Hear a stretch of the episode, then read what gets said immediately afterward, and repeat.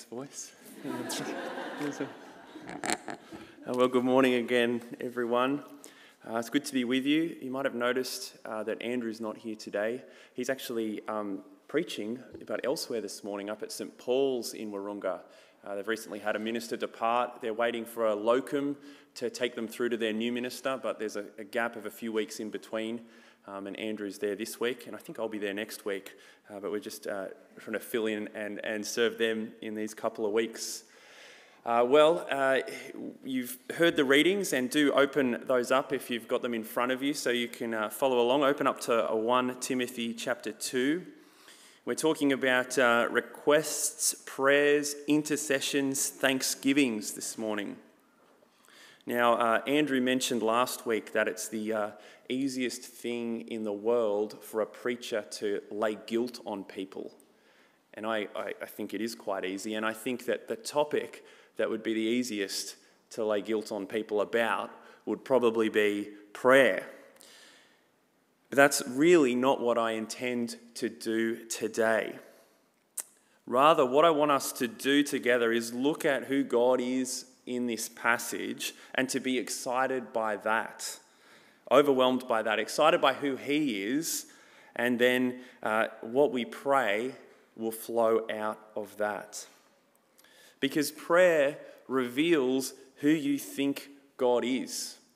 At the most basic level, well, praying at all indicates that you think a God, or at least hope a God exists and can help you. But it reveals more than that, too, I think. What and how you speak to someone shows what you think of them. Imagine you go home uh, this afternoon, you get home and you find a break in going on. Uh, you might well ring the police and hope that they would come and perhaps arrest the criminal and help you uh, because you believe the police could possibly help you in that circumstance. Um, perhaps if you live, though, in another part of the world with a police force that is perhaps less resourced or more corrupt, you might face the same scenario and not call out to the police, not ring them. Because what you uh, say to someone, what you ask them, illustrates what you think about them. How you pray to God shows what you think about Him. Um, chapter 2 in Paul's letter here to Timothy that we're looking at, it starts a big chunk where Paul talks about uh, how he thinks Timothy's church should act and organize themselves when they meet up together. And this is the first thing that Paul says that he wants the church in Ephesus to do. Listen for what he wants them to speak to God about. He says, I urge then, first of all, that petitions, prayers, intercession, and thanksgiving be made for all people, for kings and all those in authority, that we may live peaceful and quiet lives in all godliness and holiness. This is good and pleases God our Saviour, who wants all people to be saved and come to a knowledge of the truth. It's not really a very difficult instruction to understand. Basically, it says this speak to God in all kinds of ways about everyone. And pray especially for those who have the capacity to control the circumstances of our lives so that the conditions that we live in will help us live faithful lives and help more people come to know God.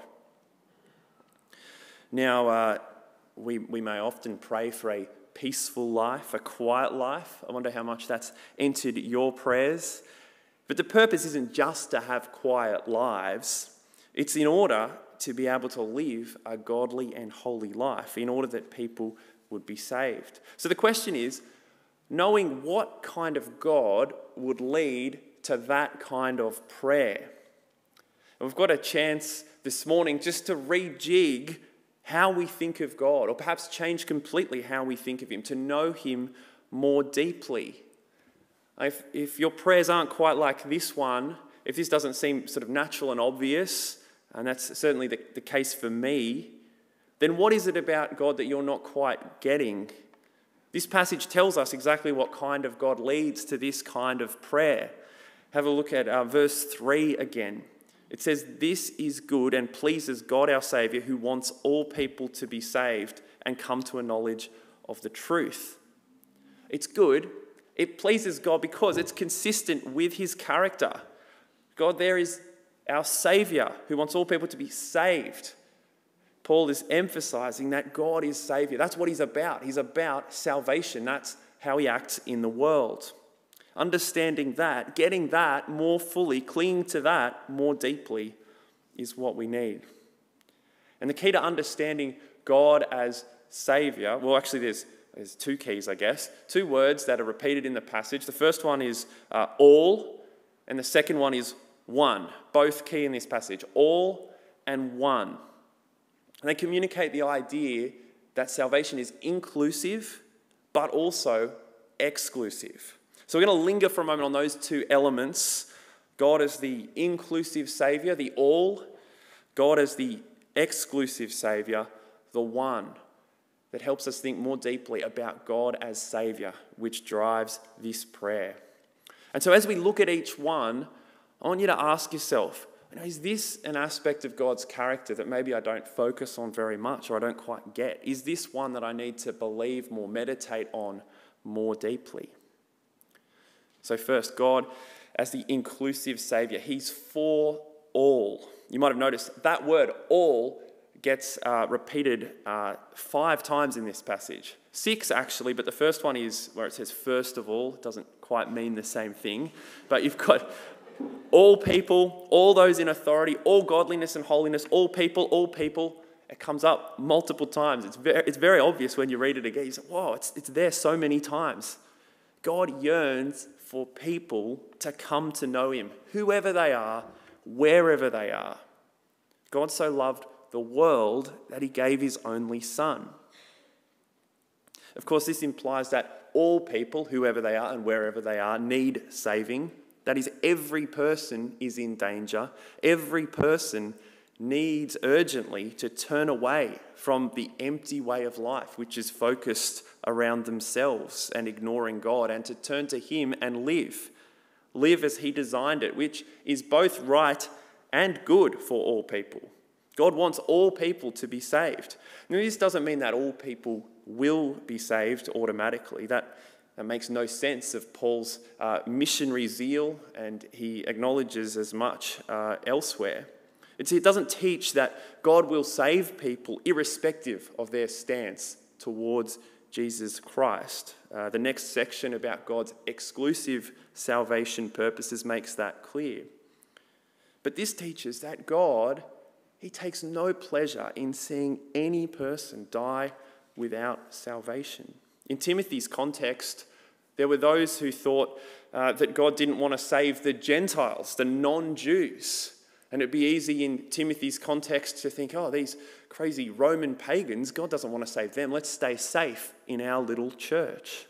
God wants the salvation of all people. This means He wants every kind of person to be saved. There's no place you can be born, there's no type of personality you can have, or there's no sort of family you can come from, or amount of resources that you can have that automatically disqualifies you from coming to the knowledge of the truth about God. It's in this sense that God is an inclusive Savior, He's for all. So uh, I said at the beginning, you know, what is it that you perhaps don't quite believe about God or perhaps not deeply enough? Is it this? Is it not quite believing that all kinds of people need saving? We can kind of know it in our heads, but maybe it's not something that we actually believe. Let's, um, let's think uh, of a bit of a thought experiment. I don't know how it's going to work, but let's think of someone who's really unlike you, the most opposite to you you can think of. Okay, so if you grew up in Australia, think of someone who grew up somewhere else. Let's say, I don't know, Morocco. If you didn't grow up in Australia, think of someone who grew up somewhere else. If you've been to university, then imagine this person didn't go. If, you've, if you live in a house, imagine this person doesn't live in a house. If you've never been in prison, imagine that this person has been in prison. Now, I'm not sure what sort of picture you get in your head when you think of a person who's opposite to you, but that person, if real, God wants to save them. Do you believe that? God wants, He yearns for that person to be saved. Let's have a look at it from a different angle. We thought of someone who's unlike us. Now let's think of someone who we unlike. Okay, I don't know who it is for you, so don't, don't say it, but If it's me, then let's talk after. Please do come and say something. but whoever it is, it might be someone who's um, you just haven't got on with well lately, someone who you've got a, a long term kind of issue with, someone who you just would rather not be in the same space uh, with them. Just think of that person, who it is. God wants them to be saved. He, he yearns for them to be saved, to come into relationship with Him. He died for them. God is an inclusive Savior. Or perhaps maybe you're happy with the idea that all kinds of people uh, uh, God wants to save, but you underplay how passionate God is to see more people saved. You know, you're happy having come into a relationship with God yourself, but you don't, you know, have much of a drive for others to also come into relationship with God. Perhaps underneath you don't actually see the urgency. You don't really and deeply believe that people need saving. You actually look around and think, well, actually, life looks pretty good for a lot of people, and God's not all that relevant. Perhaps that's what you think about yourself. But for God to want all people to be saved, all people must need saving. Everyone left to their own devices is living a wasted life, a life that's turned in on itself, a life that is ultimately heading towards God's wrath. People need saving, all people. It's urgent. God wants all people to be saved. That's what He's about. He's a Savior God. His nature is to save. He's inclusive, He wants all to be saved. But He's exclusive in a sense too. There's just one way to be saved. Have a look at verse 5. It says, For there is one God and one mediator between God and mankind, the man Christ Jesus, who gave himself as a ransom for all people. There are two ones there. The first one is there is one God, one God a foundational statement of, of Christian belief and other monotheistic religions as well, but there is one God and no other. Of course, the world offers all you know other types of gods. There's gods of other religions, yes, uh, but there's also gods that consume minds and hearts and drive us. Um, gods of wealth, perhaps, or, or status, or some kind of experience. There is only one God. You cannot be saved by chasing after any of those other things. Anyone who's not yet a Christian, living, and wor- living for and worshipping the one God, is living for some other God. There's no such thing as neutral ground. And even once we have become Christians, these other gods often find their way towards the, the throne of our hearts. And uh, that's why, as Christians, we keep repenting, both on our own and when we come, come together like this. So, no other uh, thing, no other religion, no other worldview, no other approach to life rescues you from the trouble that each of us is in. The only way to life is to entrust yourself to one Saviour God. The other one in this verse is that there is one mediator, a single go between between humanity and God Himself. A mediator is like a, a bridge that connects two sides. And the gap uh, that this mediator is bridging is a relational gap. The gap, because we've turned away from God, turned inward on ourselves, uh, deserving, therefore, of God's wrath. That's what we need saving from having turned away from the God who's worthy of all glory, we need saving from his, his just anger because of our sin. And Jesus bridges that gap by being the ransom, by giving himself up. This is what it means to be saved a sinful, turned in on themselves human being put right with God in Jesus. Is this something we don't quite believe about God, I wonder? Perhaps, you know, we know that there's one God, kind of intellectually, but perhaps we're often getting dragged away, governed by something else.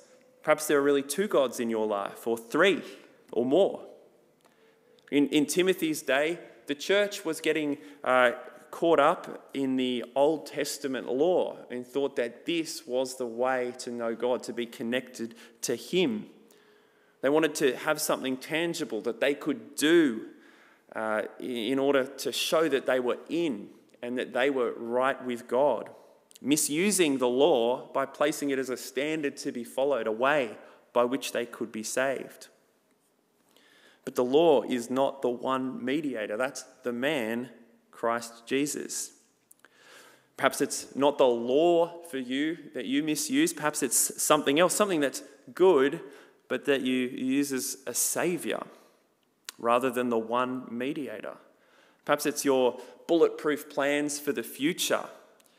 Now, there's nothing wrong with making good plans, but to depend on those plans is placing something other than the one mediator in that position. Perhaps it's um, something to do with the medical system or good diet and exercise. You think that if you put things into that, that's going to that's gonna save you. And those things are good, uh, but they are not the one mediator. Perhaps it's um, some kind of hard work or uh, having enough money to be sure and certain of your future. Also, they find things on their, on their own, but not to depend on. The one mediator is the man, Christ Jesus. There's no other way. God as Savior is exclusive. There is only one way, but there is a way. He gave Himself up. He wants us to be saved. So that's the kind of God that, that Paul wants Timothy to, to embrace a Savior God, both exclusive and inclusive. He's for all with one way. So if you believe in that kind of God, well, what kind of life does it lead you to?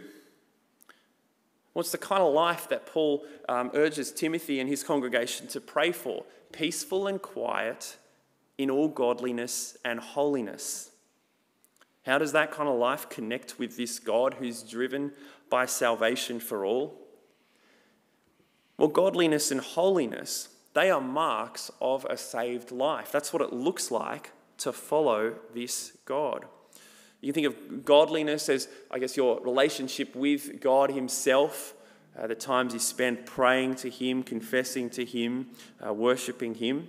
And holiness, as you can think of that as the way you relate to others uh, living such uh, uh, good lives that they are worthy of special honour. That's what the, the word means. Peaceful and quiet lives, well, they're the context that give opportunity for godly and holy lives to be lived out and observed by others in the hope that they too may be saved. Peaceful and quiet. I don't know if you think of your life as peaceful and quiet. There's a few laughs, perhaps not. But the, uh, the reality is, in our situation, in the Western world, it is amazingly peaceful and quiet in terms of the rest of history. I mean, COVID has disrupted things slightly, and um, we have kind of our own, you know, personal things going on. But largely, our Western society is extremely stable. Certainly, in comparison to Paul and Timothy, Paul was, you know, just waiting for his next arrest. Uh, Timothy was, and the Ephesian church, they were a, a small beacon within a, a, a pagan society, an anti Christian culture around them. Um, they had a much less stable political system where a local governor could easily be corrupt, or the emperor could be killed and changed, and everything would be different. Society is um, based on pagan values rather than we've at least got an underpinning of Judeo Christian values. Uh, peace and quiet would have. Uh, been very much uh, an urgent prayer for Paul and Timothy. It's not quite our situation, though it's still great to pray for those things, but our risk is probably more forgetting the purpose of having peace and quiet, of wanting these kinds of conditions. You know, it's easy to like peace and quiet because it's just comfortable, it's peaceful. But Paul's urging here is not to like it for that reason. He's not about the, the preoccupation of individuals with their own personal and God sanctified good fortunes. No, the reason is that those conditions are better for people to live out a Christian life and, and others to come to know the Lord. This is God's purpose because that's the nature of God. And so we return to uh, Paul's urging of Timothy. He wants us to pray uh, so that conditions that we live in will help us live faithful and uh, holy lives and help more people come to know God. And looking at it, you can see how that flows out of who God is. Remember, God is the Saviour of all, for all. So, Paul urges prayer for all people. He wants all kinds of people to be saved and more that are currently saved, including those who are in power in our world. He talks of praying with prayers, intercessions, petitions, and thanksgiving. There's not really a clear delineation between each of those uh, categories, but the sense is with all kinds of prayers, with all kinds of speech, uh, speak to God and pray for all kinds of people. Our God wants the salvation of all. But there's only one way to salvation, one mediator. And that's why we pray to God. That's why we ask Him, the one God. We know that whatever government we have, uh, whatever systems we have, whatever institutions, they are ultimately not our saviors. We heard in Romans 13 a, a, longer explanation of this idea that governments are, are set up by God for good and also accountable to Him. Uh, so they should be respected and, and prayed for. Prayed for not just generally, but with a specific goal in mind to allow peaceful and quiet conditions. Not because that's particularly good in itself, but because that will work towards a godly salvation life for those who are already saved and allow more to be saved through his Son. See, prayer tells you what you think about the one you're praying to. So, out of, out of today, I don't want you just to, I guess, pray um, prayers that are more like this, exactly word for word. I want, I want you to, to think more deeply about who God is, who, who, who you're praying to. Go deeper in your understanding of his, his desire for salvation, to meditate on that, to know it deep down, that that's who he is. That governs what he does. Well, we're about to finish, uh, and we're going to spend some time praying together as we do. Let's pray. Father God, we uh, pray now to you all too briefly and too broadly, but we pray for all people, people who aren't like us, people we don't even know. Lord, we thank you that you are a God uh, who longs for all people to be saved, and we pray for all those across the world, those here in Australia, the millions here, and the billions across the world. Lord, we ask that they would come to a knowledge of the truth and a trust in your Son, Jesus. We ask that you would grow in us uh, a heart for them like yours. And Lord, we pray for our leaders we pray for those in, in local, state, and federal politics, for the leaders across our world. Lord, we pray that they would be saved.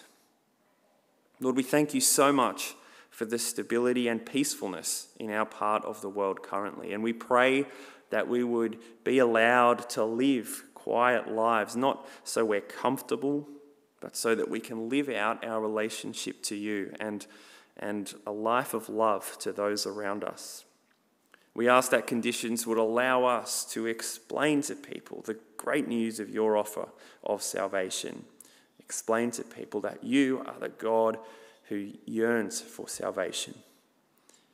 And we pray you would make you'd help us make the most of the chances that you give us.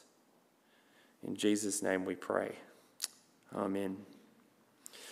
Uh, well, we're just going to uh, listen to a, uh, a song on the video now that picks up on one aspect we've been speaking about